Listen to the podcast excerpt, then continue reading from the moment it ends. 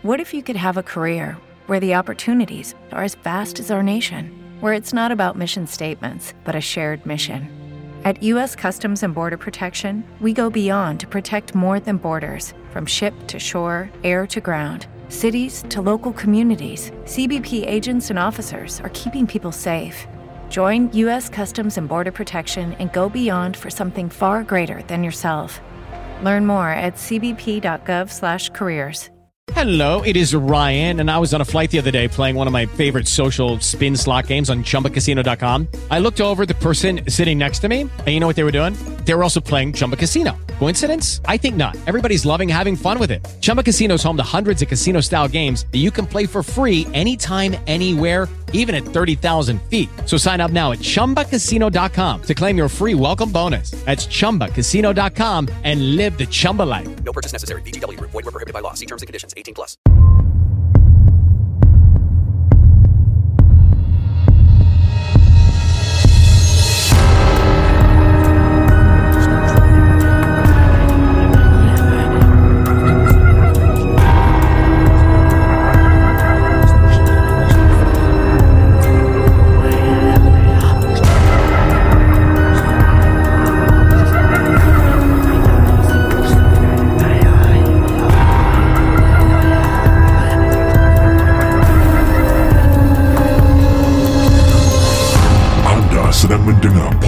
Dan YouTube Casey Champion dalam segmen cerita-cerita seram. Cerita-cerita seram malam ini adalah sekadar perkongsian saja yang teladan kita simpan dan yang syirik jangan dicari.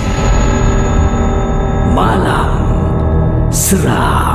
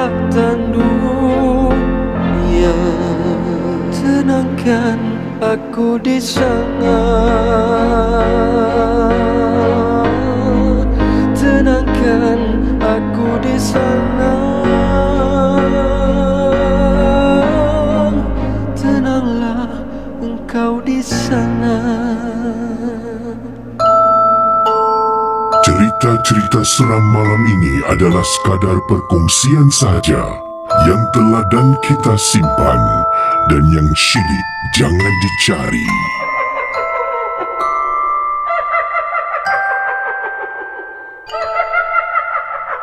Ya saudara para penonton Malam Seram,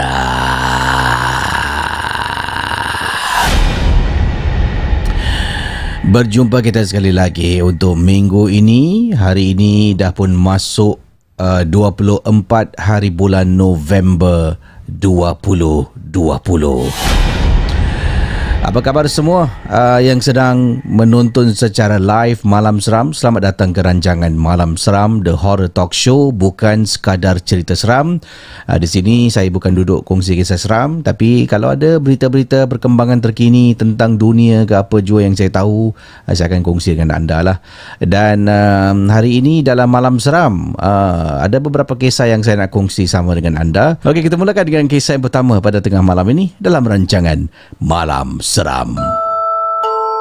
Cerita-cerita seram malam ini adalah sekadar perkongsian saja yang teladan kita simpan dan yang syirik jangan dicari.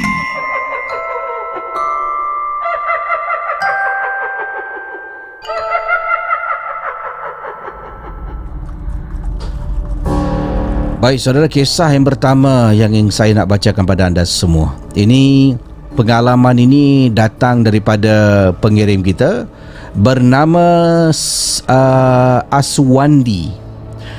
Ini saya nak sambung kisah berkenaan dengan satu kejadian seram yang berlaku di Malaysia. Sebelum itu, ingat rancangan ini hanya sekadar hiburan, sekadar perkongsian pengalaman individu. Jangan terlalu taksub dan mudah percaya. Ya, jadi jangan percaya sangatlah Aswandi berkongsi pengalaman berkenaan dengan satu gangguan misteri yang berlaku di sebuah kampung. Baru-baru ini kita tahu tersebar viral video, bunyi audio, gambar tentang sebuah kampung menjadi mangsa gangguan sihir, yang mana difahamkan ada seseorang yang mempunyai ilmu sihir ini meninggal dunia, dan apa yang dia pelihara tu sedang jalan keliling kampung untuk mencari tuan yang baru. Jadi Aswandi berkongsi pengalaman beliau. Casey, pengalaman saya ni terkena apabila satu kes viral baru-baru ini. Mungkin Casey pasti ada ternampak dan terbaca, mungkin menonton video tentang sebuah rumah diketuk pintu. Apabila tuan rumah membuka pintunya, di depan tidak ada orang. Dalam masa beberapa saat, pintu ditarik. Selepas diketuk, depan rumahnya memang tiada sesiapa. Selalunya kalau kisah-kisah viral macam ni, saya ingatkan dia setakat viral dekat dalam Facebook, saya tidak akan alaminya. Tapi berbeza Casey. Pengalaman saya ni, saya alami perkara ini bersama dengan isteri dan seorang anak saya yang berusia 9 tahun. Waktu tu kami sedang tidur Casey. Perkara ini baru berlaku, dan ketika sedang tidur, hujan turun dengan lebatnya pada malam kejadian yang menyeramkan ini berlaku. Jadi saya dengan isteri tengah tidur dengan anak. Tiba-tiba isteri saya ni jenis yang mudah terbangun kalau terdengar sesuatu.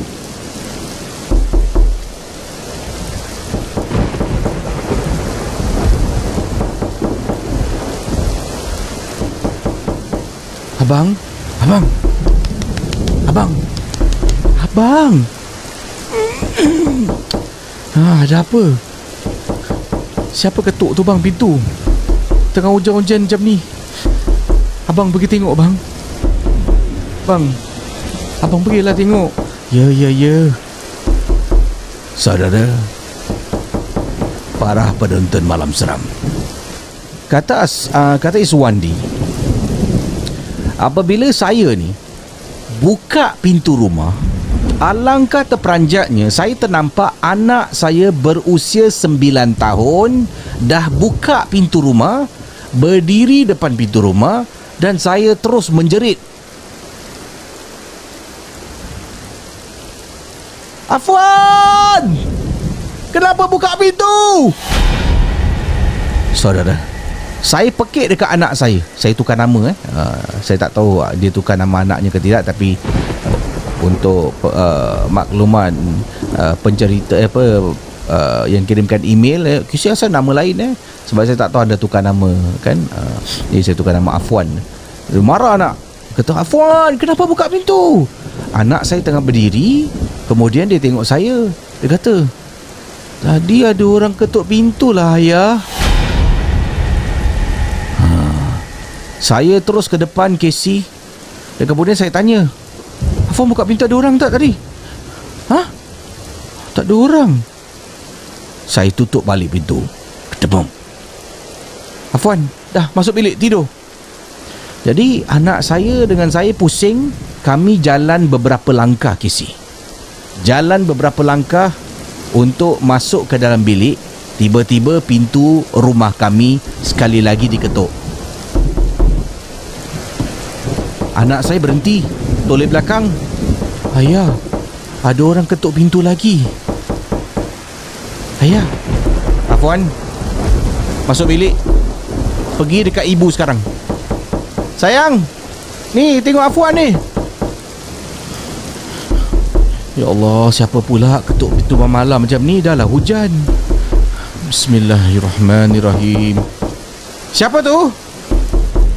Siapa tu? Saya bertanya Casey. beberapa kali siapa yang ada dekat depan pintu, tapi tak ada orang jawab. Saudara para penonton Malam Seram, lalu saya pun mulalah langkah ke hadapan sementara pintu masih lagi diketuk. Saya jalan sampai depan. Saudara para penonton, pintu tu masih diketuk masih lagi diketuk. Jadi jarak saya dengan pintu memang dekat sangat. Saya pun pegang pintu tu. Sebelum saya buka, saya baca Al-Fatihah.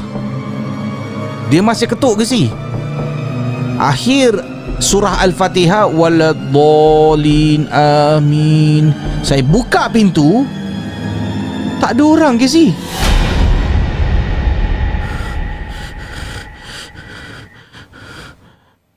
Kemudian isteri tanya, "Bang, siapa tu bang?" Tak ada orang lah yang salah rumah," kata saya. Salah rumah. Saudara, saya pun berdiri depan pintu sambil saya tengah baca ayat kursi. Tengah baca ayat kursi, tiba-tiba dekat dalam bilik, isteri dengan anak saya terpekik.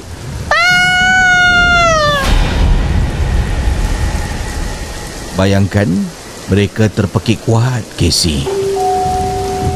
Saya dengan segera habiskan bacaan ayat kursi, kemudian lari masuk ke dalam bilik, tengok isteri saya dekat atas katil tengah tarik selimut dengan anak. "Bang, dekat tingkap bang." Melihat ke arah tingkap bilik saya, yang mana langsir itu tak tutup betul, Casey. Nampak ada celah-celah. Bila pandang, memang tak ada apa-apa. Saya tarik langsir, memang tak nampak orang. Kemudian saya duduk dekat katil, saya tanya isteri saya, "Kenapa ni? Ha?" Katanya tadi nampak ada orang sedang menjengah-jengah beberapa kali daripada celah langsir tu. Saya tarik langsir tu dengan betul.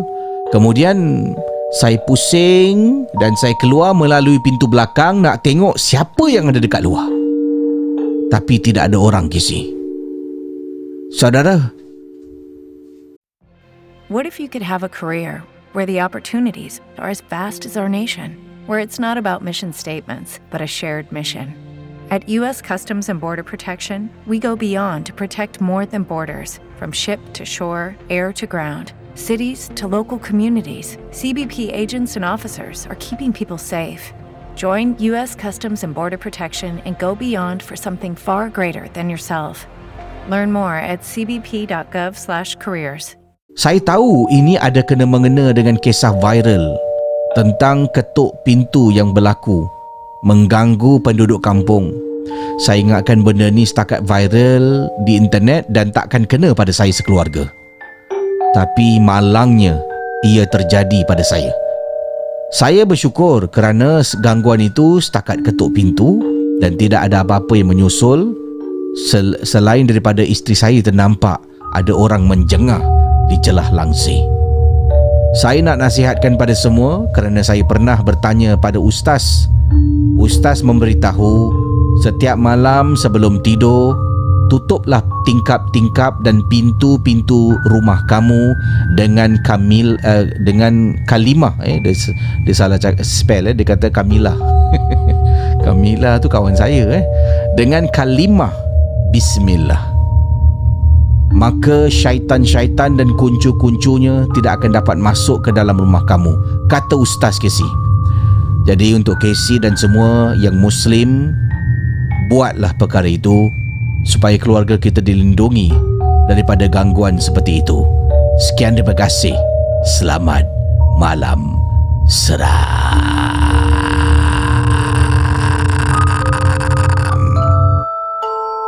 Cerita-cerita seram malam ini adalah sekadar perkongsian sahaja yang teladan kita simpan dan yang syilid jangan dicari.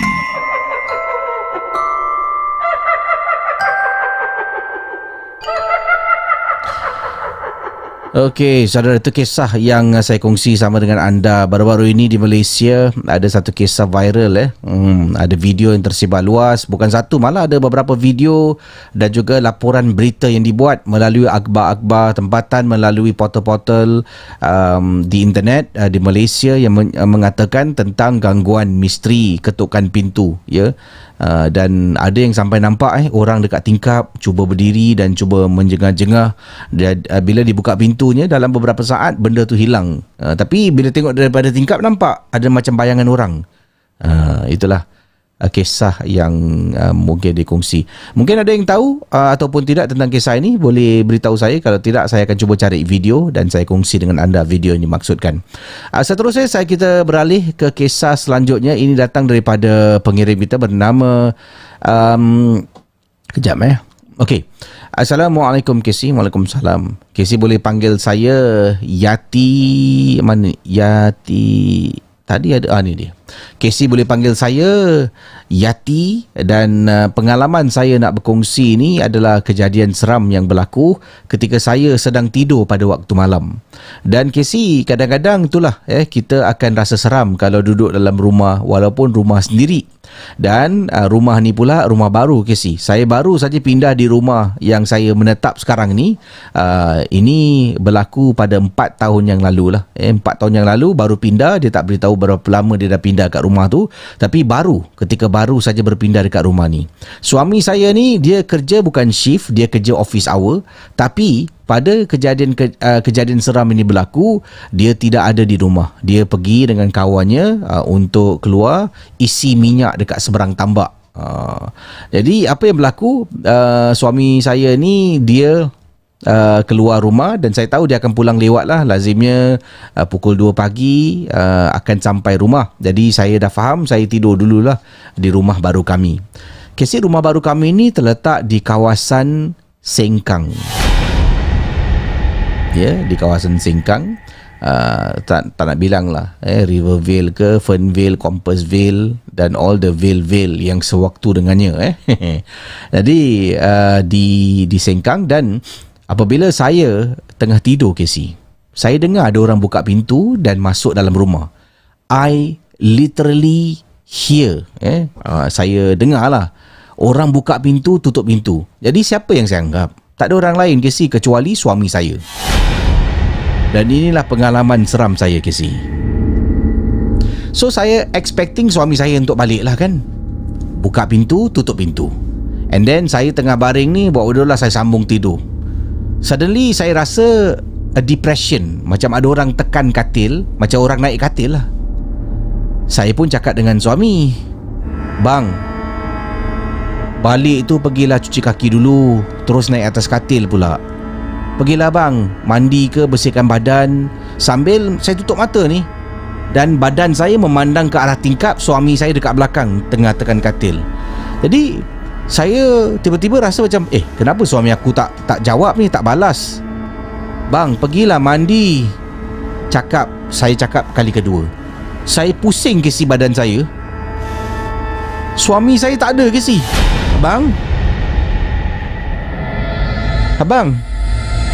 Abang jangan main-main lah bang. Saya turun dari katil, saya keluar dekat ruang tamu. Saya tengok ruang tamu tak ada orang. Saya pergi dekat dapur, pergi dekat toilet, masuk balik bilik. Bulu rumah saya meremang, Casey. "Abang, jangan main-main lah bang. Abang." Tak ada orang dalam rumah, Casey. Walhal tadi saya dengar orang buka pintu rumah saya dan tutup pintu. Dan saya dapat rasakan dekat belakang saya ni, katil ni macam ada orang pegang dan duduk. Jadi dapat rasa katil tu bergerak, Casey. Tilam katil saya bergerak. Yang hairan, Casey, macam mana benda tu boleh berlaku? Dengan segera saya telefon suami. Suami saya ni kalau dia sedang memandu, kadang-kadang kalau handphone dia dalam poket, susah nak jawab. Jadi nasib baiklah waktu tu handphone dia letak dekat atas kerusi. Dekat kenderaan suami saya memang tidak ada handphone holder. Jadi dia pun jawab panggilan. "Hello, abang kat mana?" "Tengah on the way. Mungkin lagi 20 minit abang sampai," kata suami saya. "Yelah bang," letak telefon. Casey, sepanjang waktu suami tu dalam perjalanan nak balik, saya tak tidur. Lampu ruang tamu saya buka, lampu bilik, lampu dapur, lampu toilet, semua saya hidupkan. Suami masuk, "Eh, terangnya rumah," kata suami. Saya ceritakan pada suami. Suami pula menyesal dan berat hati pula. Katanya lain kali kalau nak keluar pada waktu malam. Itulah pengalaman yang tak dapat dilupakan, saudara. Kan tengah tidur, bayangkan seorang isteri seorang-seorang dalam rumah, dengar orang buka pintu, oh buka. Dia tahulah ni buka pintu suami aku balik lah. Kemudian dekat katil ada orang tekan, naik katil. Suami aku, "Bang, balik terus naik katil, pergilah mandi cuci kaki ke. Bang, pergilah mandi. Bang, toleh dekat belakang tak ada orang." Malam Seram. Anda sedang mendengar podcast dan YouTube cerita-cerita seram bersama dengan Casey Champion dalam Malam Seram. Okey, seterusnya pengalaman seram yang nak dikongsi sama. Ya, ini kejap ini dia. Assalamualaikum Casey. Waalaikumsalam.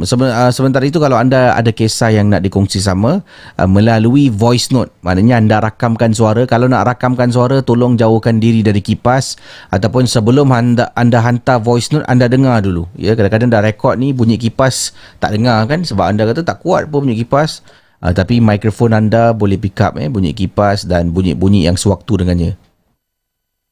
Jadi boleh kirimkan voice note ataupun saya boleh telefon anda. Anda type lah, "Casey, telefon saya ada kisah tentang apakah mungkin kisah penjelasan ringkas kisah anda tu." Dan saya akan cuba hubungi anda untuk berkongsi pengalaman. Talian hotline seperti ada dekat bawah ni, sini nampak ni WhatsApp number to call +65 8131 0287 +65 8131 0287 dalam Malam Seram. Okey, kita berkongsi kisah yang ini daripada Nisa. Assalamualaikum. Waalaikumsalam. Nama saya Nisa ataupun Casey boleh panggil saya nama saya Khairun Nisa ataupun Casey boleh panggil saya Nisa. Betul-betul Takkan nak nama saya Nisa, Casey boleh panggil saya Khairun Nisa, terbalik jadi kita kongsi kisah Khairun Nisa. Dan kata beliau ni semasa kecil dululah, sekarang dah berumah tangga, dah pindah Dulu saya pernah duduk, Casey, semasa saya kecil di flat Bukit Caga. Sekarang ni dah berumah tangga, dah ada anak dengan suami, dah pindah pun. Sekarang saya menetap di kawasan Bandar Baru Uda. Dulu di flat Bukit Caga, saya antara orang-orang yang terakhir lah. Waktu tu masih kecil lagi, dan pengalaman seram ni berlaku pada waktu malam, Casey. Ketika sedang buat homework, saya ni dulu memang degil.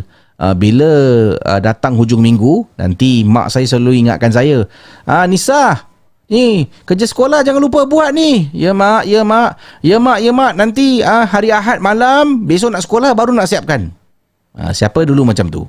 Kan? Macam kalau ada holiday, cikgu kasih homework untuk holiday, kan dia awak ambil homework, nanti boleh buat lah Alah, holiday sebulan ber cuti sekolah sebulan ber, nanti boleh buat lah. Nanti besok nak buka sekolah, malam ni baru buat homework. Sila angkat tangan ataupun homework hujung minggu. Cikgu kasih kerja sekolah hari Jumaat. Okey, nanti hari Isnin semua pasak okeylah, nantilah hari Ahad malam baru kau buat. Jauhilah perangai last minute Okey. Jadi Nisa berkongsi, beliau ni memang suka buat homework last minute lah. Walaupun dah beritahu oleh ibu, dah dimarah oleh ibu, tapi tetap juga, Casey, saya akan buat homework last minute. Kejadian seram ni berlaku ketika ahli anggota keluarga tengah tidur, Casey. Saya pula tengah buat homework dekat ruang tamu seorang diri di sebuah flat Bukit Caga. Lama dulu, kata dia lah flat ni dah tak ada Saya rasa dah mungkin dirobohkan lah. Jadi inilah kisahnya, kita sambung dalam rancangan Malam Seram. With the Lucky Land Slots, you can get lucky just about anywhere. This is your captain speaking. We've got clear runway and the weather's fine, but we're just going to circle up here a while and get lucky. No, nothing like that. It's just these cash prizes add up quick. So I suggest you sit back, keep your tray table upright, and start getting lucky. Play for free at LuckyLandSlots.com. Are you feeling lucky? No purchase necessary. Void where prohibited by law. 18+ terms and conditions apply. See website for details. Lucky Land Casino, asking people, what's the weirdest place you've gotten lucky? Lucky? In line at the deli, I guess? Aha, in my dentist's office.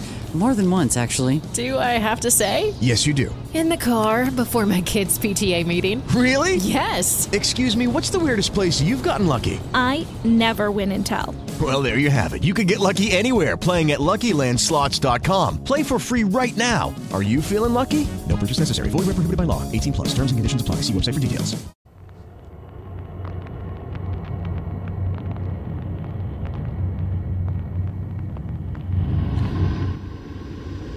Waktu saya sedang buat homework, dekat luar rumah saya ni, rumah flat, rumah pangsa, dia ada koridor yang panjang. Jadi kalau orang lalu depan rumah, kita boleh dengar bunyi telapak kaki orang jalan. Ke kiri, ke kanan, boleh dengar. Jadi sedang saya buat homework, saya dengar KC. Ada orang jalan, tapi dia bukan jalan, dia seret kaki. Okeylah, bila dengar orang seret kaki, ingatkan dia lalu depan rumah. Kemudian bunyi seret kaki tu datang lagi Casey. Dia seret kaki jalan depan rumah lagi. Kemudian dia datang lagi. Saya tengah buat homework ni, masa kecil ni, terus jadi takut Casey. Tak buat homework, besok pergi sekolah kena marah dengan cikgu. Cikgu komplain dekat mak saya. Mak saya akan pula marah, confirm kena tali pinggang. Jadi saya terpaksa lah duduk. Nak kejutkan orang untuk teman. Saya ni dalam adik-beradik, pada waktu itu saya anak sulung KC, sebelum ada adik-beradik yang lain. Jadi mak tengah tidur, ayah tengah tidur, macam mana nak kejutkan mak suruh teman? Nanti kena marah.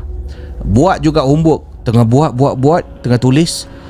Bunyi seret jalan lagi depan rumah saya.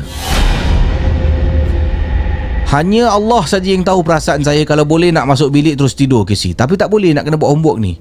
Saya nekat, saya buat lagi, tak apalah lagi sikit ni, nak habis, kata Nisa berkali-kali Saya cuba tenangkan diri saya, nak dekat habis untuk habiskan homework saya. Dan akhirnya bila saya dah nak dekat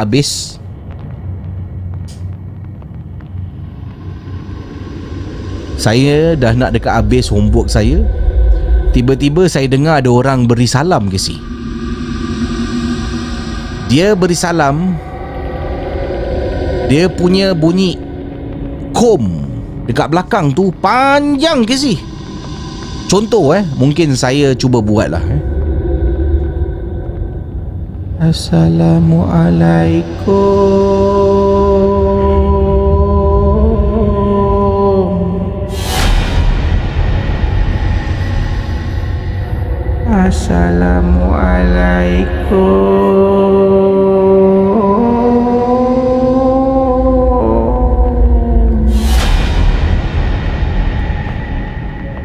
Saudara para penonton, saya dengan segera angkut beg, buku sekolah yang belum sempat masuk dalam beg, saya kaup semua, terus masuk bilik.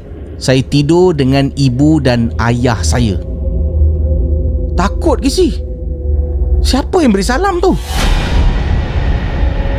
Benda tu berlaku pada saya sekali ke si? Sumpah, selepas kejadian yang beri salam Assalamualaikum, saya terus dah tak ada buat homework pada hari Ahad malam. Dapat homework hari Jumaat, balik sekolah, habiskan kerja sekolah. Mak saya mula-mula terperanjat tentang perubahan pada diri saya. Dia kata, bagusnya anak mak ni, macam ni lah bagus, buat homework, tak perlu aku pekik-pekik lagi. Berbuih mula aku bercakap, asal aku cakap tak pernah buat. Ni kan bagus ni. Mak ni dah buat pun kena beliti Casey, sumpah, mak saya tak tahu apa yang berlaku, sebab saya tak tahu macam mana nak ceritakan pada mak saya. Sehinggalah Saya rasa dah cukup dewasa. Waktu tu kalau tidak silap saya berada di tingkatan 2 sekolah menengah kebangsaan. Berada dekat tingkatan 2. Kemudian saya cakap dekat mak saya, "Mak ingat tak mak?" Kata, "Nisa ni suka buat homework." Mak kata, "Itulah kau." Mak tahu tak kenapa Nisa tiba-tiba berubah? Bila saya ceritakan pada mak saya, mak saya terperanjat. "Casey, kenapa kau tak cakap dengan mak?" "Dahlah mak, nanti mak ni nanti mak ni marah orang lagi sebab buat homework lambat sangat. Diam ajalah." Itulah pengalaman saya, kata Khairun Nisa ataupun Nisa namanya, dalam rancangan Malam Seram.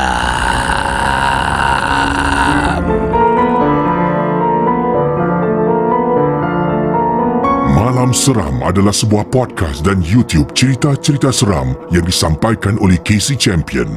Jangan mudah percaya. Itu kisah daripada Nisa. Kisah Nisa bagus, dapat kita mengimbau kembali kenangan-kenangan zaman-zaman buat homework. Tapi kesianlah Nisa, dah buat homework hari Jumaat pun kena bebel. Bagus gini. Kalau tak, hari Ahad malam baru nak buat. Nanti lambat, nanti cikgu komplain kat aku. Aku tak suka lah kena komplain. Padahal dah buat ni. Tapi kisah Nisa kalau kita tengok daripada situasi yang dia alami, memang seram lah kan. Dia sorang-sorang, dia benda ni buat homework hari Ahad adalah satu perkara yang biasa kepada Nisa, yang Nisa suka buat kan. Jadi Nisa buat dan akhirnya benda ni berlakulah. Dia dengar orang lalu depan koridor rumah bunyi kaki seret. Dia bukan berjalan, seret. Saya dengar orang seret kaki depan rumah ke si. Ingatkan nak lalulah. Kemudian bunyi itu muncul balik. Kemudian dia muncul lagi. Kemudian dia muncul lagi. Rasa meremang ni. Tetap tekad buat homework habis, takut kena marah. Bagus dia, walaupun takut hantu punya bunyi tu dia tak takut. Dia takut mak dia punya bunyi. Dia habiskan homework. Bila dah habis tu, baru nak bungkus tu, orang beri salam. Katanya bunyi salam tu, dia pekom belakang tu panjang Casey. Assalamualaikum.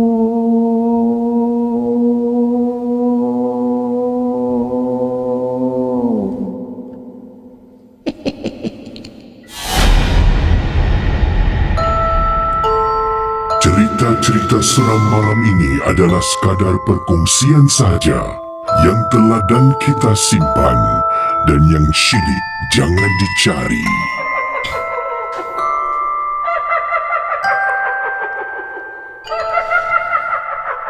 Saudara, itulah kisah dari Nisa. Baguslah. Ini kisah positif. Makhluk gaib ini telah pun merubah hidup. Nampak, dia membantu merubah Nisa hidupnya, buat homework lebih awal lagi. Silap hari bulan, mak dia komplot dengan makcik tingkat bawah. "Kau tolong aku boleh tak, Mia?" "Apa?" "Anak aku ni buat homework asyik last minute je, kau boleh tak tolong aku?" "Kau besok hari Ahad kan?" "Hari Ahad." "Besok pukul..." Dia buat homework so pukul 11 lah, bila aku dah tidur. "Besok kau dah jalan depan rumah aku, kaki kau seret-seret. Kau seret. Lepas tu kau beri salam. Kau punya salam tu ujung dia panjangkan sikit, biar ada seram sikit." Kalau mak macam tu sumpah sedih lah. Okey, kita sambung kisah. Satu lagi kisah sebelum Casey berehat seketika. Okey, kita sambung. Ini datang daripada mana tadi ya? Daripada ni dia. "Hello Casey, hi. My name is Jeremy Tan." Okey, nama dia Jeremy Tan. Saya ni suka dengar rancangan Casey. Saya ni bukan bangsa Melayu, tapi saya adalah orang Cina, dan saya boleh berbahasa Melayu dan pandai tulis dalam bahasa Melayu sebab saya mengambil bahasa ibunda saya, bahasa Melayu. Dulu nak ambil bahasa Cina, bahasa Mandarin, tapi selalunya saya fail. Saya ambil bahasa Melayu sebabnya sebenarnya one obstacle of knowing the alphabet dah pun saya tahulah, sebab kita dah semua hafal kan ABC. Jadi sebab itulah saya mengambil bahasa Melayu, walaupun bahasa Melayu saya tidaklah sehebat mana, tapi saya tetap pas, ya, lebih saya pas bahasa Melayu saya dibandingkan dengan bahasa Mandarin yang saya fail. Nampak Terima kasih pada Jeremy Tan yang mempelajari bahasa Melayu. Okey, kata Jeremy Tan, saya nak berkongsi kisah KC, pengalaman saya ni ketika menjalani perkhidmatan negara, my NS days. This happened to me. Saya NS, saya masuk sebagai seorang kadet polis, dan latihan saya di tempat Police Academy lama, kata beliau. Jadi inilah pengalaman Jeremy Tan dalam rancangan Malam Seram.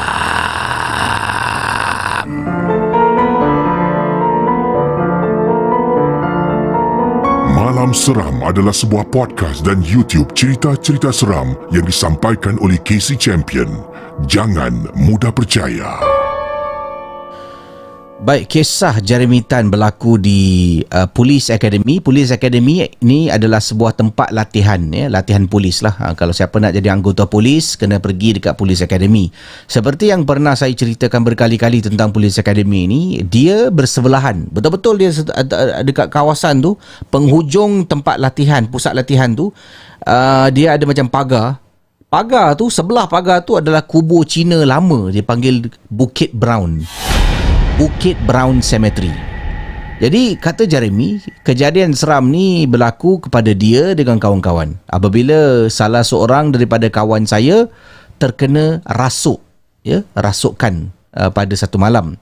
Kami ni adalah kadet yang baru, KC. So kita semua berada dekat dalam bilik dan nak tidur masing-masing, nak tutup mata sebab besok nak bangun pagi, kita ada morning call. Jadi semua dah penat dengan latihan, jadi kita pun dah nak tidur ni. Tiba-tiba salah seorang daripada kadet yang ada pada waktu itu yang tidur dekat atas katil. Katil dulu tak tahulah macam sekarang, tapi katil dulu jenis katil besi, KC. Katil besi, dia ringan. Kalau orang tu tengah baring, dia lompat-lompat dengan baring tu, katil tu boleh terangkat. Jadi inilah kisah Jeremy, katanya. Ketika kita nak tidur, tiba-tiba dengar bunyi kuat. Kita bangun semua, dan terpandang dekat tengah-tengah bilik kami tu ada seorang kadet, katilnya sampaikan bergegar dan terlompat-lompat. Dan apabila tengok, seorang kadet ni dalam keadaan macam kena rasuk tau. Dia baring, tangan kiri dengan kanan ni dia katanya he spread his arm and legs left and right, and then muka dia tutup tapi mata mata dia tutup tapi mulut dia terbuka, mulutnya ternganga luas sambil katil ni terlompat-lompat dan bergegar. Kita semua panik, tak tahu nak buat apa. Muncul adalah beberapa kadet-kadet Melayu yang datang untuk bantu this kadet ni yang tengah dalam kerasukan. Dia tepuk-tepuk, ada yang pegang katil. Finally benda tu berhenti, and then this kadet tiba-tiba bangun daripada katil macam sleepwalk. Dia berjalan sambil tutup mata, KC. How on earth can someone walk without looking? Jadi dia ni kadet maknanya kita semua orang baru dekat Police Academy. Kita tak tahu tentang jalan, tangga dia berapa banyak nak naik, nak turun, belok kiri kanan. Tapi this kadet, kita semua keluar, dia jalan. Suddenly dia pergi dekat pagar-pagar yang mana sebelah tu adalah kubur Cina Bukit Brown, KC.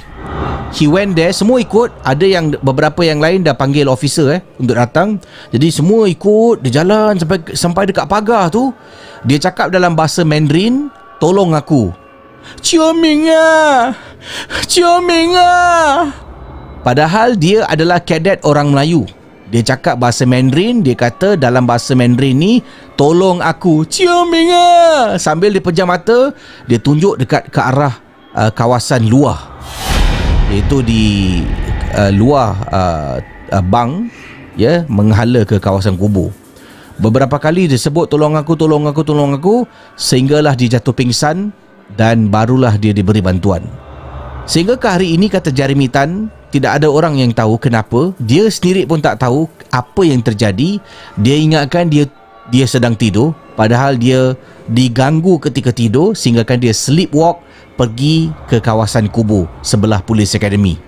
Officer semua tidak ada jawapan. Kita semua tak tahu apa sebenarnya yang berlaku sampai ke hari ini.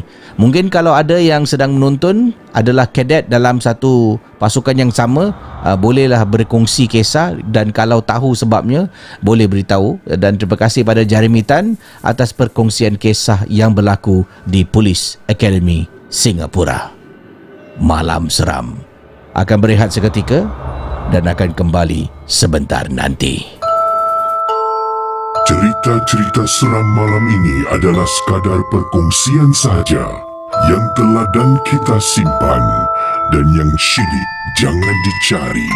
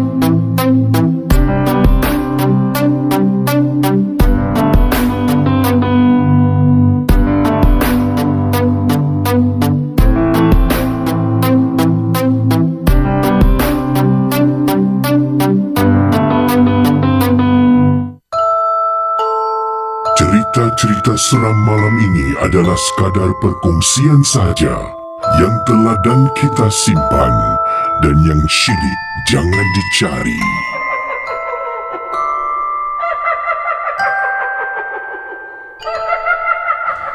Okey saudara, terima kasih atas kiriman-kiriman voice note anda. Cerita anda akan KC bacakan, dan tadi anda dengar lagu adalah lagu Memujamu, Atras dan Akmal menampilkan Rafat Amzah, ya, sebuah lagu yang ditengahkan dihadirkan dalam rancangan Malam Seram. Dan saudara para penonton, terima kasih kerana menjadikan Malam Seram sebagai saluran hiburan anda setiap tengah malam ataupun bila masa sebenarnya boleh dengar, boleh tonton. Dan terima kasih tinggalkan komen. Ada yang sempat saya reply, ada yang saya baca, dan ada juga yang beritahu sedang selalu dengar Malam Seram ketika memandu, nak pergi kerja, balik kerja, ada di tempat tugas, bila dengar Malam Seram tengah buat kerja ni rasa macam cepat masa berlalu. Oh boy, terima kasihlah banyak ya. Don Gringo, terima kasih atas sumbangan, masya-Allah, sumbangan super chat daripada Don Gringo, sumbangan besar daripada beliau. Terima kasih pada bro Don Gringo. Assalamualaikum KC. Waalaikumsalam. Dan geng Momo, maaf lama tak masuk live sebab kerja, tapi tak pernah miss any episode. Happy belated birthday KC. Semoga Allah panjangkan umur, amin, dan sukses selalu, amin. Ni sikit aja for birthday, okay? Bukan sikit ni, banyak ni eh. Okey, terima kasih pada Don Gringo atas sumbangan super chat menyokong saluran Malam Seram. Terima kasih Cinta Hati Yayang, sumbangan super stiker anda untuk Malam Seram yang tak pernah putus setiap malam. Terima kasih juga kepada Vampires Malam, super stiker anda. Zainuddin Hassan, super chat anda, terima kasih. Assalamualaikum. Waalaikumsalam. Kisah geng Momok, single man on duty, selamat menjalankan tugas pada Zainuddin. Muhammad Imran, terima kasih sumbangan super stiker anda dengan kopi Jamaluddin Hassan, terima kasih sumbangan super chat anda. Terima kasih Cik Jamaluddin atas sumbangan anda. Dan Kak Nur Huda Omar juga, ya, terima kasih pada Kak Nur Huda, sumbangan super stiker dan kopi setiap malam, memang tak pernah putus. Terima kasih Norain Salam, terima kasih sumbangan super stiker anda yang tergolek-golek emoticons. Dan juga Amar Treasure, terima kasih sumbangan super stiker anda. Oh, okey ni dipanggil The Devil's Horn gini. Atas sumbangan super stiker anda untuk Malam Seram. Okey, saya akan cuba jawab panggilan ataupun saya akan putarkan voice note kalau ada. Dan yang penting sekali, ingatlah Malam Seram hanya sekadar perkongsian. Yang ini salam KC, salam daripada Ros Muhammad. Terima kasih Kak Ros. Ini Kak Ros Upipin. Sedikit sumbangan ikhlas dari Kak Ros sempena semalam berulang tahun yang ke ... macam KC. Jugalah yang ke 25 Pada KC dan geng Momok semua, semoga Allah permudahkan urusan kita dan murahkan rezeki kita semua, amin. Terima kasih Kak Ros, sumbangan anda untuk Malam Seram. Ya, saya hargai sumbangan dan sokongan dari Kak Ros dan yang lain, ya. Sekali lagi terima kasih juga sumbangan ni baru masuk ni, minta maaf ya. Super chat daripada Rio Kenzo, terima kasih. Nurul Syakira, terima kasih sumbangan super chat anda. Lady Emma hello KC and geng Momo. Hello, teringat pergi Old Police Academy dulu untuk live shoot training. Nak pergi tandas pun minta berteman. Iri lah tempat tu. Anda dulu penembak Wah, ada lesen menembak. Wak Lucky Carousel Store, terima kasih sumbangan super stiker. Okey, kita ke hujung talian sekarang. Kita nak hubungi siapa ni? Mungkin saya nak bacakan kiriman-kiriman komen yang ada, dan mungkin boleh saya sampaikan kisah anda. Yang ini jarang-jarang kita telefon lah, jarang-jarang kita dapat ni. Alamak, kalau kisah jangan anda type WhatsApp hanya untuk voice note, ataupun anda type KC saya ada cerita tentang Pontianak Kepala 8 contoh. Seram Kepala 1 dah tak boleh handle, Kepala 8 habis, terus pingsan kat situ. Itu tajuk dia lah. Jadi bila anda type macam tu, saya tengok oh ni menarik ni, saya akan call. Jadi macam tu lah ya, supaya dapat berkongsi kisah. Okey, yang ini pengalaman daripada pengirim kita. Ada yang kirimkan gambar apa ni? Kirimkan gambar. Oh, ni gambar tentang buka pintu, tutup pintu tu Seram ni ada wajah orang yang depan pintu tu. Okey, saya telefon ni. Boleh call saya katanya. Yang ini namakan kisah Gita. With the Lucky Land Slots, you can get lucky just about anywhere. This is your captain speaking. We've got clear runway and the weather's fine, but we're just going to circle up here a while and get lucky. No, nothing like that. It's just these cash prizes add up quick. So I suggest you sit back, keep your tray table upright, and start getting lucky. Play for free at LuckyLandSlots.com. Are you feeling lucky? No purchase necessary. Void where prohibited by law. 18 plus terms and conditions apply. See website for details. Hey guys, it is Ryan. I'm not sure if you know this about me, but I'm a bit of a fun fanatic when I can. I like to work, but I like fun too. It's a thing. And now the truth is out there. I can tell you about my favorite place to have fun. Chumba Casino. They have hundreds of social casino style games to choose from with new games released each week. You can play for free anytime, anywhere. And each day brings a new chance to collect daily bonuses. So join me in the fun. Sign up now at ChumbaCasino.com. No purchase necessary. VGW. Void where prohibited by law. See terms and conditions. 18 plus. Arwah. Fuh. Gitar arwah Jom.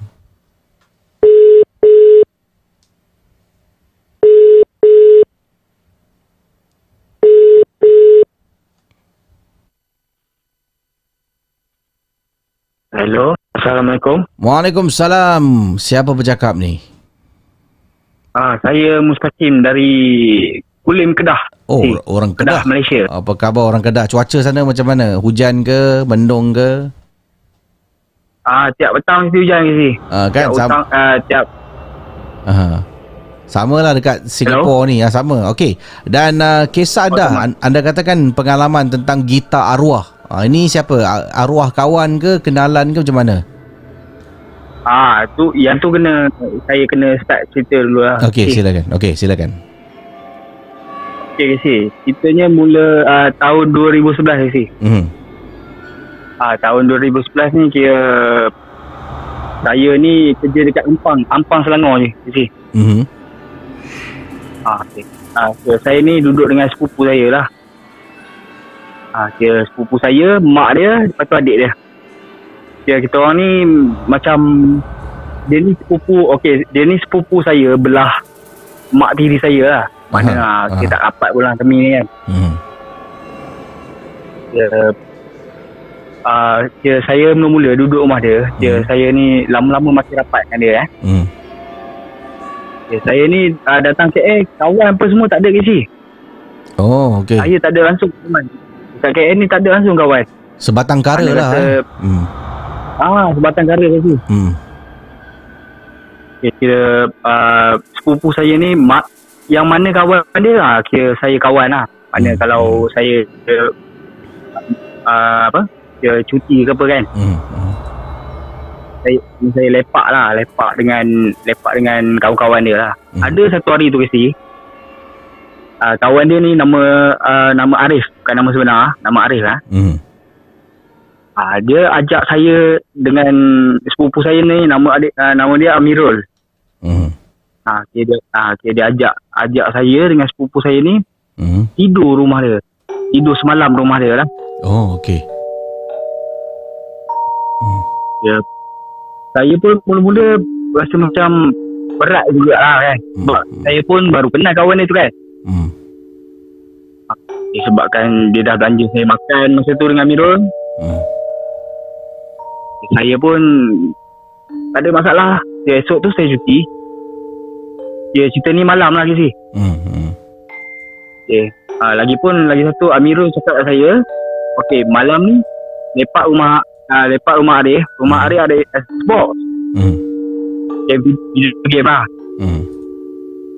Saya dengan Amirul pun setuju. Okey, kita orang pergi. Okey, cerita dia macam ni Casey. Dia, saya, Amirul dengan awek dia lah. Awek Arif dia lah. Okay, kami berempat ni lah. Kami pun pergilah. Biasalah masa muda-muda kan Casey kan. Sampai je rumah Arif,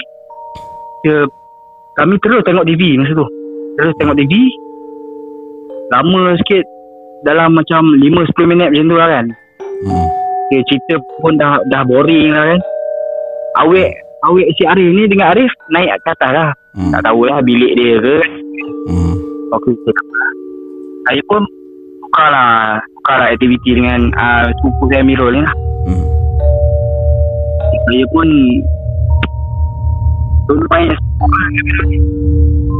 main dia.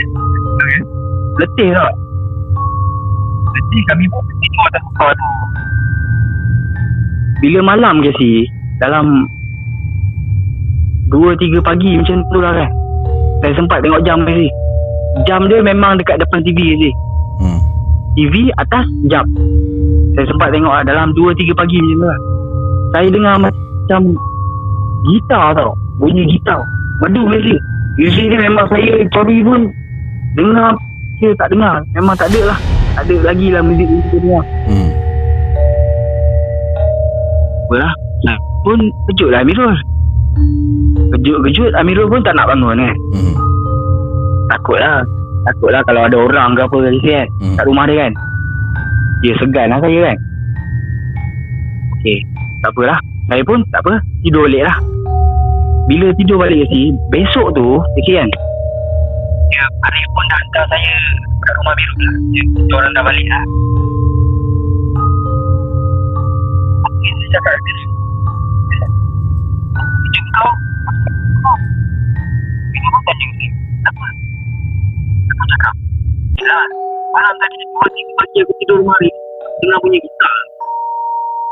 Aku dah gerak kau, kau malah bangun. Tak lah, mungkin Arif pula kot. Main gitar kat Arif kan. Apa yang Amirul cakap kat saya kasi? Dia cakap apa? Kalau kau nak tahu, itulah bunyi gitar arwah Abang Amirul. Abang Arif. Saya pun terkejut kasi. Apa kau cakap itu? Amirul cakap apa kat saya? Yelah, Arif tak pandai main gitar. Yang ada kat rumah tu semua gitar arwah Abang Arif. Fahmi nama dia. Saya pun terkejut. Naik bulu roma saya Casey. Gila lah. Memang seram Casey. Itu je Casey. Terima kasih sudah berkongsi kisah dalam rancangan Malam Seram. Anda sedang mendengar podcast dan YouTube cerita-cerita seram bersama dengan Casey Champion dalam Malam Seram. Okey, sebelum saya ketengahkan voice note, saya nak berkongsi kisah. Jadi jangan lupa saudara, kalau nak berkongsi kisah melalui voice note, kirimkan, ataupun melalui WhatsApp, hanya kirimkan voice note sahaja. Jangan kirimkan kisah anda melalui WhatsApp ini dengan anda menaip kisah anda, kerana saya tak akan baca. Saya banyak email nak kena habiskan ni. Jadi maka itulah saya memilih kalau WhatsApp ni, bolehlah anda bantu saya untuk berkongsi kisah melalui kiriman voice note ya. Jadi terima kasih atas perkongsian kisah, pengalaman. Dan saudara, banyak sebenarnya kisah yang saya terima setiap malam, dan seperti yang saya katakan awal tadi, ramai yang kirimkan saya video link, video tentang kes ketuk pintu.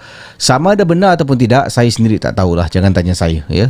Ini hanya sekadar satu perkongsian. Jadi saya berkongsi, anda nilaikan sendirilah. Tapi ini dah masuk berita utama, semua dah keluar. Berita Al-Hijrah, berita, ada beberapa saluran berita telah melaporkan tentang hal ini. Jadi saya tak pasti sama ada kisah ni benar-benar berlaku ataupun sebaliknya. Jadi inilah tentang ketuk pintu. Kita tengok sikit video yang viral ni. Sekejap biar saya play video viral ni. Berlaku dekat rumah ni lah, dia cuba tunjukkan ni dekat pintu rumah dia.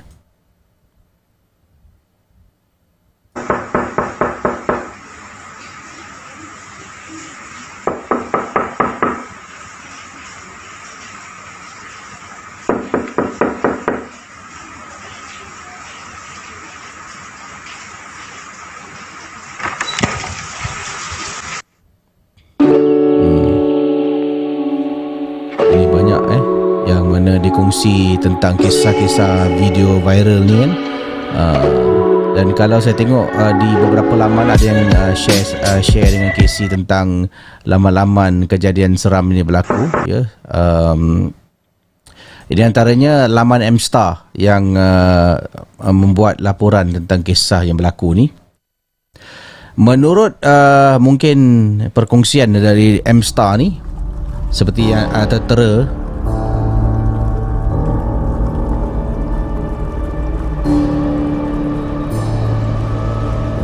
Bukan saja di pintu rumah diketuk berulang kali, tangisan di tingkap masih menghantui wanita ini.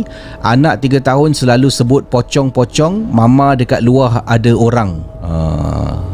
Jadi inilah, katanya ingatkan rumah kita je, kena gegar tengah-tengah malam, ketuk pintu tapi tak ada salam. Rupanya banyak rumah dah kena di Sabak Bernam. Bunyi menangis, merintih mendayu dekat tepi tingkap. Bunyi apa pula yang menghantui penduduk kampung di Sabak Bernam? Bunyi ketukan pintu yang kuat hingga mengejutkan penghuni rumah di beberapa kampung sekitar Sabak Bernam sejak beberapa hari lalu masih menjadi teka-teki. Gangguan misteri itu turut menjadi perbualan hangat antara netizen di Facebook sehingga menarik perhatian seorang wanita untuk berkongsi pengalaman seram yang pernah dilaluinya. Dan Rabitahani yang katanya menetap di sebuah kampung lah di kawasan Kampung Kemboja, sepintas juga di daerah sama sejak 6 tahun lalu. Dia sering difahamkan ni, wanita ini sering diganggu bila dengar bunyi ketuk pintu kan, dekat rumah, ketuk tanpa salam. Dia ketuk tok tok tok tok tok tok tok. Sejak 3 bulan lalu perkara ini berlaku menghantui wanita ini. Dan katanya sebenarnya gangguan misteri bukan satu perkara baru bagi saya. Pintu rumah saya sering diketuk 3 kali tanpa salam sejak 3 bulan yang lalu. Waktu tu pukul 10 malam, saya hanya tinggal dengan anak-anak. Bukan saja pintu rumah diketuk, geril rumah pun digegar macam nak roboh bunyinya. Jadi wanita ni berkongsilah kejadian seram ni yang menghantui beliau dan anak-anak. Ni dia upload status dia main pintu, dan sekarang tak sangka benda tu ganggu satu Sabak Bernam. Gangguan tu bermula pukul 10 malam sampai 4 pagi. Kiranya benda tu kuat. Ya, lepas maghrib nak subuh jadi lemah. Kata seorang ibu ni yang mempunyai 5 orang cahaya mata. Dia turut terdengar bunyi suara menangis, merintih seolah-olah meminta pertolongan. Selang beberapa minit pintu rumah diketuk. Saya dengar bunyi suara menangis, mendayu-dayu seolah-olah meminta tolong dekat tepi tingkap di ruang tamu. Anak saya berumur 3 tahun selalu sebut, "Ibu, ibu, pocong." Dia juga selalu cakap, "Mama, dekat luar ada orang datang." Masa tu malam, mahu tak meremang bulu rumah saya. Wow, seram kisah ni. Jadi saudara anda bayangkan, kejadian seram ini yang menghantui penduduk kampung di Sabak Bernam lah, yang mana benda ni telah pun, berita ni tersebar melalui akhbar-akhbar tempatan, melalui berita-berita tempatan. Dan wanita ini salah seorang yang berkongsi ya lebih terperinci pengalaman yang dialami. Waktu malam di sebuah perkampungan. Kemudian tengah tinggal dalam rumah dengan anak beranak saja. Tiba-tiba terdengar bunyi orang ketuk pintu.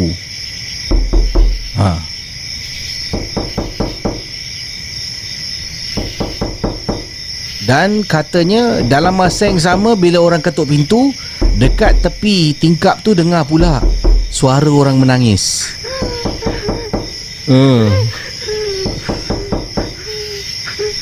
Sampaikan anak pernah menegur, "Mama, ada pocong." Bagaimana kalau anda seorang ibu dalam situasi wanita tadi? Apa yang anda buat? Buka pintu? Halau? Atau tidur? Kita sambung kisah selanjutnya dalam rancangan Malam Seram. Cerita-cerita seram malam ini adalah sekadar perkongsian sahaja yang teladan kita simpan dan yang syilid jangan dicari.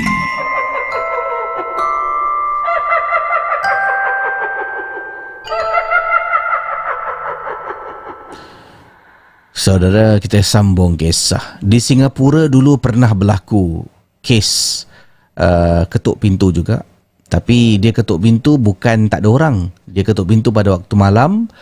Kemudian bila dilihat daripada lubang, teropong daripada lubang pintu tu, penduduk mengatakan mereka nampak seorang wanita, mungkin ia berpakaian serba hitam, selendang hitam, baju hitam, semua hitam lah. Dan tengah berdiri depan pintu rumah sambil menunggu tuan rumah untuk buka pintu. Masalahnya dia ketuk pintu pada lewat malam, orang semua tengah tidur. Dia ketuk pintu dan dia kelihatan dalam keadaan mencurigakan lah, macam tuk tuk tuk tuk tuk tuk tuk tuk tuk tuk tuk tuk tuk tuk tuk. Tuan rumah buka tengok pintu, apa perempuan pakai hitam ni kat luar rumah aku ni? Hati-hatilah ya. Kita berkongsi kisah selanjutnya dalam rancangan Malam Seram. Yang ini kiriman daripada, ini tadi saya dah kongsi. Call saya Casey, hantu gula-gula di katil hospital. Amboi Casey kalau call saya, Casey call lah saya kalau Casey tak malu. Amboi, saya malu. Saya malu sebab tu saya call okey. Harap dia jawab panggilan lah.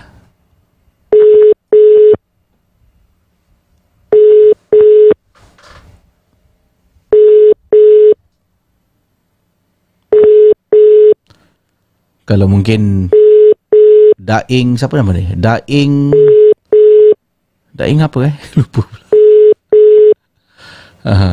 Daing Paduka Wilandro. Saya ingat. Kalau dia nampak kisah yang ketuk pintu kan di kampung Sabah ni, Daing, ada orang ketuk, bohong! Ini semua bohong. Daing marah jangan percaya semua, ini semua perbuatan manusia, kata Daing. Baiklah, kita jawab panggilan. Yang ini daripada Asmira tadi. Asmira berkongsi kisah. Assalamualaikum bro Casey. Waalaikumsalam. Saya nak berkongsi kejadian seram Casey. Katanya nama samaran Casey gunakan, bukan nama sebenar. Nama saya adalah Asmira. Ini yang call saya ni nak kena block ni. Kejap biar saya block dia kejap. Saya kan dah cakap jangan call, nanti saya block. Apalah orang-orang ni, kenapalah call Casey? Jangan call Casey kecuali Casey yang call anda. Anda cuma hantar WhatsApp, Casey call saya boleh. Sekarang saya nak kena block pula. Macam mana? Kejap. Sekejap lagi nanti saya akan block. Mana tadi tu? Ini dia. Let me block first. Block. Jangan call saya akan call anda. Anda type Casey boleh call saya tak? Dan tengoklah, saya minta maaf, saya kena tegas sebabnya kadang-kadang nak bercerita mengganggu konsentrasi saya untuk berkongsi kisah. Asmira bukan nama sebenar, nama samaran yang digunakan dalam rancangan ini. Kita sambung kisahnya dalam Malam Seram. Malam Seram adalah sebuah podcast dan YouTube cerita-cerita seram yang disampaikan oleh Casey Champion. Jangan mudah percaya.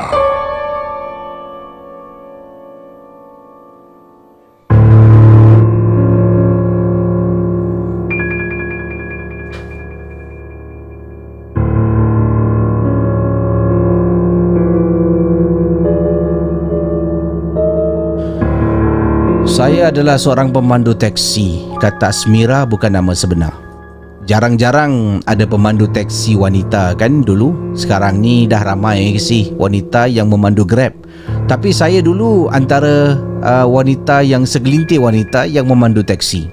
Saya ni lebih gemar memandu teksi pada waktu malam, kata Puan Asmira, bukan nama sebenar.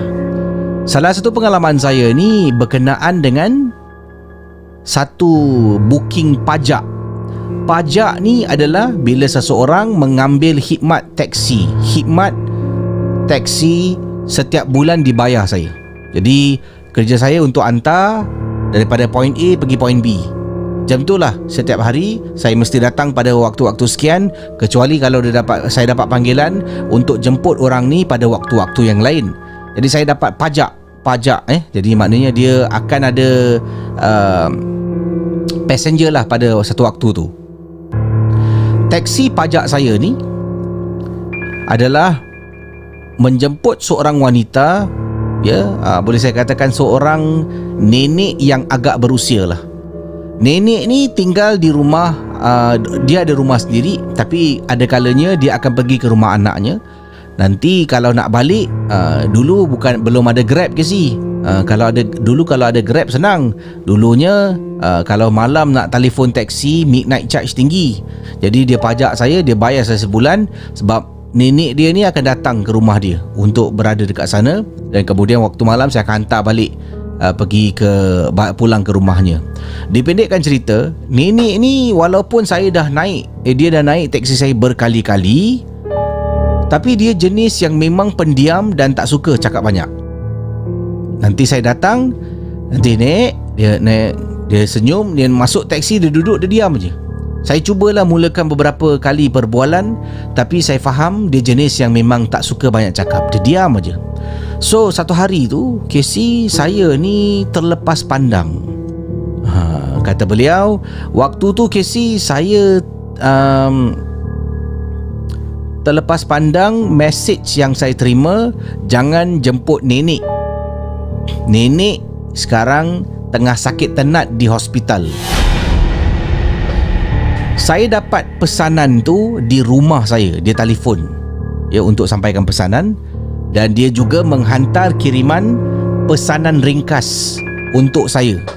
So saya ada dua cara yang saya dapat message. Kedua-dua cara tu saya terlepas pandang dari rumah, yang mana dekat rumah tu orang di rumah lupa nak beritahu saya, dan mesej saya terlepas pandang. Mungkin mesej sudah tenggelam dengan mesej yang lain. Jadi apa yang berlaku KC? Saya ni pergilah waktu tu, setiap kali saya jemput dia pukul 11.30. 11.30 saya dah standby dekat bawah blok. Sebelum 11.30 saya dah standby dekat bawah blok. Nanti makcik ni akan muncul. Jadi apa yang berlaku, saya tunggu, dan waktu tu memang saya dah terlalu penat. Satu hari saya memandu, saya keluar daripada taksi untuk buat stretching KC. Jalan sikit, buat stretching kan, saya regang-regangkan otot saya. And then saya tengok, dah 11.35 masih tak turun-turun. Tak apalah, saya jalan lagi ambil angin. Dah 11.40 masih tak turun-turun. Makcik ni selalu on time KC. And then bila saya nak patah balik ke taksi, saya buka pintu, alangkah terperanjatnya, nenek ni dah duduk kat belakang dah. Saya buka pintu, astaghfirullahalazim, ya Allah ni, terperanjat saya. Nek, bila nenek masuk? Minta maaf nek KC. Padahal nenek ni, to be honest KC, nenek ni dekat hospital, tengah sakit tenat. Jadi saya pun masuk taksi saya mula memandu. Saya drive all the way, sampai dekat rumah dia. Dia tinggal dekat kawasan Wampo. Nenek ni tinggal di Wampo. Saya turunkan dekat Wampo. KC dia buka pintu, dia keluar daripada taksi saya. Memang tak payah bayar lah, sebab anak dia akan bayar saya setiap bulan kan. Dia tutup pintu, and then saya okey. Saya turun balik. Lepas tu memang last passenger saya, sebab saya dah memandu daripada pagi, dan malam tu dah penat sangat. Jadi ada kalanya saya akan continue malam. Selalunya kalau tak, saya akan habiskan pada pukul 11 lebih lah. Jadi saya dah hantar dia balik. Saya pun balik rumah. Kemudian besok pagi, saya diberitahu oleh anaknya yang nenek dia ni, cucunya, yang nenek dia ni meninggal dunia. Saya terperanjat. With Lucky Land Slots, you can get lucky just about anywhere. Dearly beloved, we are gathered here today to... Has anyone seen the bride and groom? Sorry, we're here. We were getting lucky in the limo and we lost track of time. No, Lucky Land Casino, with cash prizes that add up quicker than a guest registry. In that case, I pronounce you lucky. Play for free at LuckyLandSlots.com. Daily bonuses are waiting. No purchase necessary. Void where prohibited by law. 18+. Terms and conditions apply. See website for details. Meninggal. Kata, dekat nenek saya meninggal. Bila? Dia pun cakap, semalam nenek saya dah beberapa hari sebenarnya dekat hospital. Kejap. Nenek awak semalam dekat hospital? Ya, dekat hospital semalam. Dah berapa lama? Nenek dekat hospital dah 2 hari 3 hari macam tu lah kak, kata cucunya kepada saya. Eh, tapi semalam kakak ada jemput nenek kamu daripada rumah kamu ke rumah dia di Wampo tau. Pukul 11.40 dia turun. Hah? Eh, kak ni, nenek saya dekat hospital kak, sakit tenat. Oleh kerana orang tengah sedih, saya pun tak nak minta maaf lah . Mungkin kakak salah orang lah. Yalah, terima kasih . Dia pun letak telefon. Saya fikir balik, siapa yang naik teksi saya KC. Sebabnya yang pertama, nenek ni memang pendiam. Yang kedua, tak perlu bayar KC. Dia anak dia, cucu dia akan bayar saya setiap bulan. Bila hantar tu KC, rupanya hari yang saya hantar tu, malam tu dia sedang sakit tenat di hospital. Dan malam tu mungkin dia menghembuskan nafas yang terakhir pada waktu paginya. Ya Allah KC. Sekian, terima kasih. Selamat malam seram. Cerita-cerita seram malam ini adalah sekadar perkongsian sahaja. Yang teladan kita simpan dan yang syilid jangan dicari.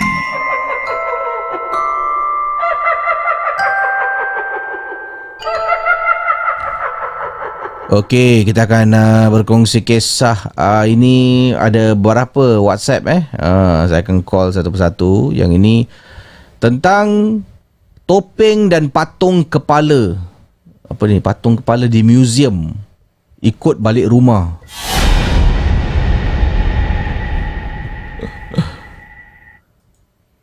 Seram Salam KC, salam Kak Noor. Ada cerita tentang topeng dan patung kepala di museum ikut balik rumah di Melaka.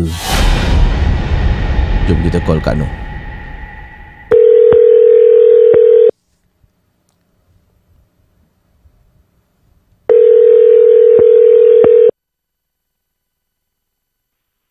Assalamualaikum Casey. Waalaikumsalam Kak Noor. Berada di mana panggilan ni? Kak Noor telefon dari Amerika Syarikat. Amerika, oh dari US. Jadi US ni kawasan mana Kak Noor? Negeri mana ni? Di Utah. Oh, dulu Kak Noor pernah pernah cakap dengan Casey. Pernah dulu Oh, di Utah. Bagaimana sekarang ini keadaan di Amerika selepas pilihan raya? Kita sangat gembira. Sangat gembira. Alhamdulillah. Dan pastinya juga Kak Noor ada nak kongsi kisah berkenaan dengan tajuknya patung di museum ikut balik museum. Silakan. Ikut balik. Tapi Casey, sebelum tu Kak Noor nak kongsi sikit cerita yang terjadi pada Kak Noor sendiri dalam 3 minggu lepas. Okay. Sebenarnya Kak Noor ni baru sejak Casey buat YouTube jadi Kak Noor baru dengar rancangan Casey 2 bulan yang lepas. Setiap hari lah. Setiap hari. Tak miss lah. Okay? Terima kasih. Tapi Alhamdulillah. Jadi dalam 3 minggu lepas sebenarnya Kak Noor ni bukan orang yang lemah semangat. Kak Noor berani. Sebab kalau suami buat business trip 2 minggu, selama 2 minggu kadang-kadang Kak Noor di rumah dengan anak seorang dulu. Tak ada rasa takut pun. Tapi setelah mendengar rancangan Casey ni 3 minggu lepas, waktu tu Kak Noor buat panggilan ke Singapura, bercakap dengan kakak di Singapura tentang saka, tentang perkara macam itulah. Jadi waktu tu pukul 10 malam di sini. Jadi lepas cakap tu, dengan serta-merta Casey, Kak Noor rasa takut sekali. Yang tak pernah Kak Noor rasakan selama hidup. Kirakanlah dulu waktu jumpa hantu di Mount Faber dulu, itu memang takut. Umur 8 tahun. Tapi selepas tu tak ada lagi. Tapi takut saya Casey malam tu. Jadi tak henti-hentilah. Tak putus-putus. baca suratul kursi. Itu yang Kaknu fikir, Kaknu nak share dengan Casey, sebab dalam minggu lepas Casey ada cakap ada seorang kakak tu ya yang telefon beritahu Casey dalam email. Sejak dia mendengar rancangan Casey, 3 kali waktu dia mendengar tu, 3 kali sesuatu terjadi dengan dia di rumahnya. Kak Casey ingat tu waktu tu. Jadi Kak fikir macam cerita aku pula. Casey pun ada kata kadang-kadang entiti tu datang ya, sebab kita sebut-sebut kan. Betul, kemungkinan. Kemungkinan. Tapi Kak Ana terasa itu paling seram. Anyway, sekarang cerita yang di Melaka ni, di museum. Ini cerita kakak Kak Noor, terjadinya dalam tahun 80-an, 90 gitu. Waktu tu anaknya 2 orang, dalam umur 5 tahun dan 7 tahun. Jadi kita orang Singapura, tapi kita asal dari Melaka lah. Jadi setiap cuti sekolah kita akan balik kampung. Jadi kakak Kak Noor ni bawa anak-anak dia pergi museum di Melaka. Petang tu lah, tengah hari tu. Jadi museum tu ada macam-macam. Tapi yang dipamerkan, yang banyak dipamerkan pada waktu itu ialah topeng-topeng dari negara jiran. Topeng yang menakutkan ya, topeng lah. Ada kepala-kepala manusia, kepala aja yang menakutkan. Jadi okeylah, tak apalah. Bila balik rumah petang tu dah maghrib, dia beri makan anaknya dinner di macam di anjung rumah lah, rumah di Melaka, rumah nenek saya. Jadi waktu makan tu maghrib, jadi anak yang umur 5 tahun tu kata, "Mak, atas pokok tu ada topeng dari museum tu." Dah, anak dia berkata gitu. Tengah makan ni suap-suap.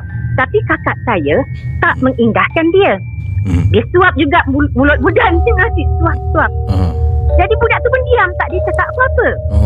Dan lepas tu dah mandikan anak-anaknya, dia tidurkan anak-anaknya. Jadi dalam pukul 8 gitu, dia cakap pada nenek saya, "Nenek Kak Noor, Ijah nak buang air." Jadi di Melaka,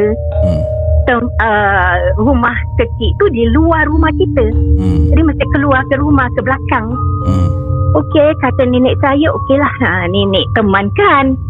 Jadi nenek saya pun ambil lah rokok, baru pasang rokok, baru nak isap rokok. Dia ni dah masuk dalam bilik air. Tak lama, dengan tak lama tu, pintu tu boom, buka balik. Dia mulut komat sakit, tak apa-apa yang dia. Nenek takut. Dia lari dari bilik air tu, terus pas nenek duduk di tepi tu. Bukan jauh, tapi terus masuk ke rumah. Takut nenek, takut. "Apa pasal ya? Apa pasal?" Nenek cakap, "Pasal apa kau nampak?" "Ya Allah, nenek, topeng dekat museum tu atas, dekat bumbung. Kat bumbung tu." Sebab bumbung tu nampak sikit lah, sebab jamban dia tak tutup sekali ke atas. Jadi nampaklah dari dalam tu, kita boleh nampak keluar. Ya Allah, dia sampai mulutnya komat kamit, memang menggeletar macam daun di pokok. Takut sekali. Dia lekas-lekas nenek saya panggilkan orang sebelah. Orang sebelah panggil, atau kasih dia air, kasih dia supaya dia tenang fikiran dia. Tapi perkara tu, nampak topeng, nampak kepala dari museum tu, sangat menakutkan dia. Sampai kalau hari ini saya tanya dia, kakak saya ni, ingat tak dulu? Dia kata, tak tahu, tak ingat. Dia kata, takutnya dia tu. Sampai dia lupa langsung. Tapi yang ingat saya, yang ingat nenek saya, sebab nenek saya yang beritahu saya. Itulah cerita topeng di museum di Melaka. Anak nampak teguh tapi tak perasan lah ibunya ya. Dia tak indahkan. Aha, kakak saya tak indahkan anak dia cakap. Nasib baik ada nenek. Saya rasa mungkin nenek saya alhamdulillah dia memang tinggal di rumah tu seorang-seorang. Oh. Jadi dia memang dia macam saya jugalah. Kuat semangat, tidak takut-takut. Kirakan kakak saya pun begitu juga. Tapi nampaknya dia memang penakut orangnya. Oh. Subhanallah, saya macam saya nampak-nampak ya sebab apa rumah kecil tu di luar rumah kita. Jadi dalam berapa langkah, dalam 10-15 langkah itulah dari rumah kita keluar. Itu dah kisah daripada Kak Noh yang berada di Utah. Untuk anda yang sedang menonton dalam rancangan Malam Seram, terima kasih Kak Noh. Harap Kak Noh jangan serik-serik mendengar Malam Seram ya. Selamat Malam Seram. Malam Seram. Anda sedang mendengar podcast dan YouTube cerita-cerita seram bersama dengan Casey Champion dalam Malam. Wow. Okey, sebelum saya akhiri, satu lagi kisah saya nak bacakan kepada anda semua. Ini datang daripada pengirim kita yang ingin dikenali dengan nama, email saya dah habis lah. Salah. Confident ingat ada email kan? Confident. Okey, kasih saya beberapa saat. Saya tak apalah, saya rasa last call ni saya ambil telefon lah sebab ada tadi yang mesej saya kata nak berkongsi kisah. Assalamualaikum Casey. Waalaikumsalam. Peminat dari Brunei ada kisah tentang saya ditarik semasa tidur di rumah sewa. Call saya. Wow. Jom. Daripada Utah kita pergi ke Brunei. Malam Seram International. Inilah kemudahan kalau ada kan internet. Teknologi ini membuat kita mudah. Ya, waalaikumsalam warahmatullahi wabarakatuh. Siapa bercakap ni? Muhammad Fitri. Muhammad Fitri. Okey, kisah kisah yang Fitri katakan. Fitri dari Brunei Di Brunei kawasan mana ni? Kawasan Bandar Seri Begawan. Dan kisah anda tadi anda katakan yang ringkas dalam WhatsApp tu ditarik ketika tidur. Oh, silakan. Okey, cerita ni pada 2 tahun lepas semasa saya baru bersekolah di Politeknik Brunei Darussalam, iaitu di Lumut. Okey. Jadi masa saya di Lumut, saya sewa bilik lah. Ada bilik kan. Saya cari rumah tapi tak jumpa. So saya sewa bilik saja, satu bilik. Di bilik itu ada 4 bilik. Dan saya yang tinggal satu bilik dan satu India lah. Dengan satu India. 2 bilik lagi kosong. Jadi pada hari pertama ia ada 3 kisah Casey. Yang pada kejadiannya hari pertama bilik saya tu, saya tidur sebelah dengan itu jendela. Okay, saya tinggal sebelah jendela. Aku punya cermin cakar Casey. Oh, bunyi cakaran ya? Macam kena cakar. Aku punya cakaran. Itu pun I'm a late, light sleeper. Okay. So aku dengar lah, bunyi apa tu? Okay, positif lah. Mungkin kucing kah, apakah. Okay, dalam 2 bulan lepas tu, masa tu India tu tidak ada lah. So aku saja seorang dalam rumah itu. Masa aku seorang, aku tidur. Tahu-tahu dalam masa aku tidur tu, Casey, kalau Casey dapat bayangkan, Casey punya baju di belakang tu kena tarik mengejut. Dari kirakan aku punya position tu straight kan Casey, jadi 45 darjah ke belakang kena tarik. Kuat dia ditarik. Kuat. Ya tak. Aku sedar kan. Malaslah aku fikir. Tidur sajalah. Aku malas fikir. Tapi selepas kejadian yang kena tarik tu, kalau Casey dapat bayangkan lagi, aku bernapas. Macam aku hembus napas. Kemudian atas kepala aku yang di tengah-tengah kepala tu ada orang tiup. Selari dengan sama dengan aku bernafas. Aku nafas atas kepala pun ada orang tiup. Tapi masalahnya atas kepala aku ataupun belakang aku dinding. Okey. Oh. Macam dalam otak aku fikir, aku sadar tapi tutup mata kan kasi. Aku seorang dalam bilik. Yang teman sewa aku nada. Jadi siapa yang tiup? Okey, itu kisah ringkas yang kejadian nombor 2. Kejadian yang nombor 3 yang sampai tidak tahan. Esoknya aku balik terus, dia sewa lagi di sana. Dah pindah lah terus.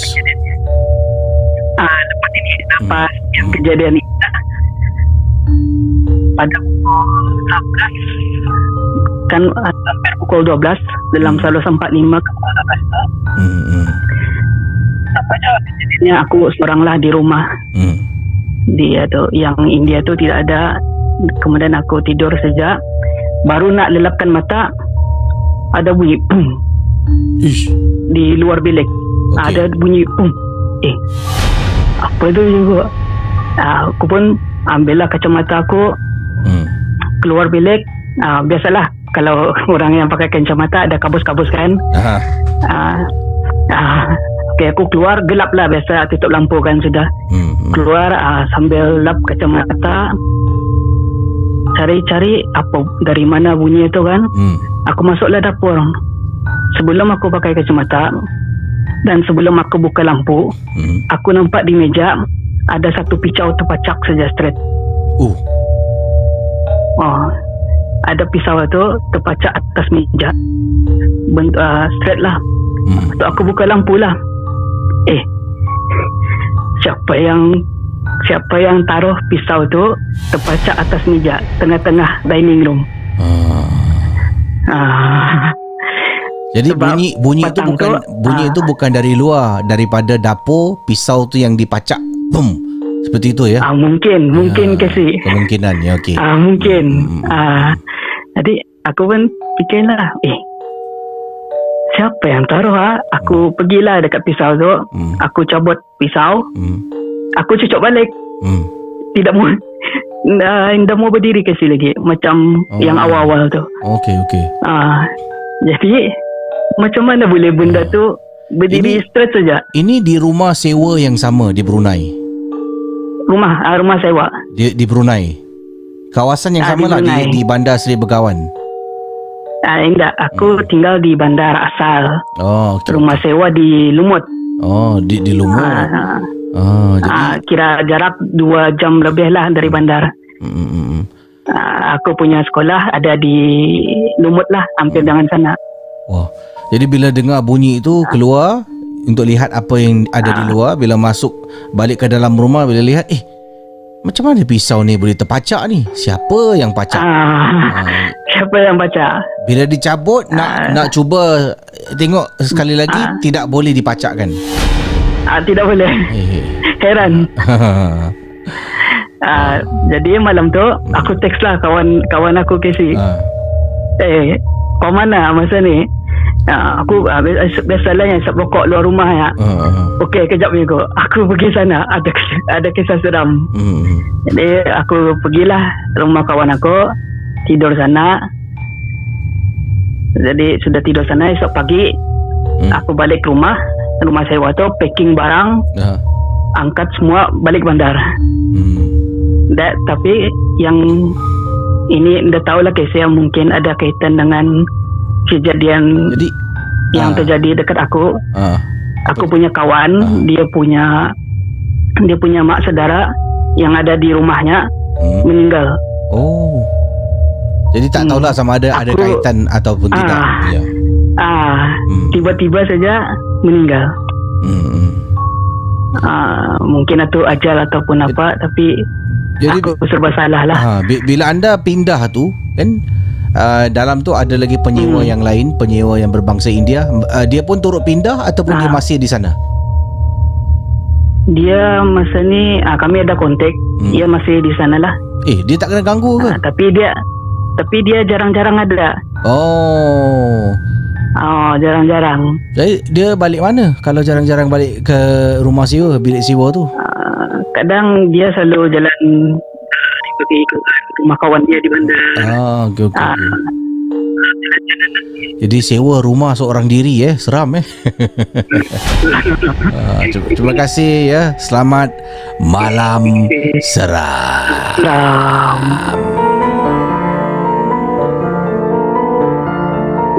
Malam Seram adalah sebuah podcast dan YouTube cerita-cerita seram yang disampaikan oleh Casey Champion.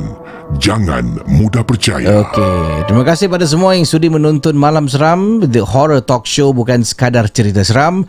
Casey undurkan diri. Jumpa anda esok 12.30 malam di sinilah, di tempat mana lagi kalau bukan di saluran YouTube Malam Seram, ataupun anda yang sedang mendengar melalui Spotify, Apple Podcast. Terima kasih menjadikan Malam Seram pilihan hiburan, rancangan hiburan anda, dan sokongan anda untuk Malam Seram saya memang amat hargai. Terima kasih banyak daripada ada makcik kat luar jumpa saya tadi dengan keluarga. Casey terpanjat tengok siapa yang panggil tulis makcik. Makcik minat Malam Seram Casey, setiap malam dengar. Habis suami dia macam, ni makcik kau ni setiap malam dengar. Nanti lepas tu dah habis dengar Malam Seram kau, nak pergi toilet, dia kejut aku, susahkan aku. Pakcik dia marah tapi tetap dia temankan isteri. Kata sayang, itulah. Kalau sayangkan isteri, temankanlah isteri pergi ke tandas selepas mendengar Malam Seram. Saya undurkan diri. Jumpa anda, dan jangan lupa untuk like, komen dan subscribe. Alhamdulillah, tinggal lagi 6,000 subscriber untuk kita capai tahap capai 200,000 . 6,000 subscriber lagi. Moga-moga sebelum 2021 kita dapatlah capai 200,000 subscriber untuk saluran Malam Seram. Jangan lupa dapatkan sambal Malam Seram. Ada Puan Nurhayati katanya sambal Malam Seram mantap. Terima kasihlah banyak kerana sudi mendapatkan sambal Malam Seram. Anda boleh pergi ke www.malamseram.com. Dekat malamseram.com ni, situ pun ada cerita seram yang mana tak sempat saya baca secara live. Saya akan upload di malamseram.com. Boleh baca dekat situ kalau tak cukup kisah-kisah yang disampaikan. Kita jumpa lagi dan terus bersama dengan saya esok dalam rancangan Malam Seram.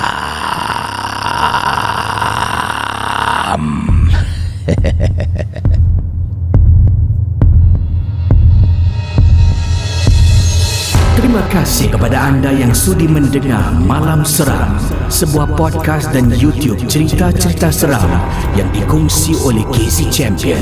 Kita jumpa di lain episod.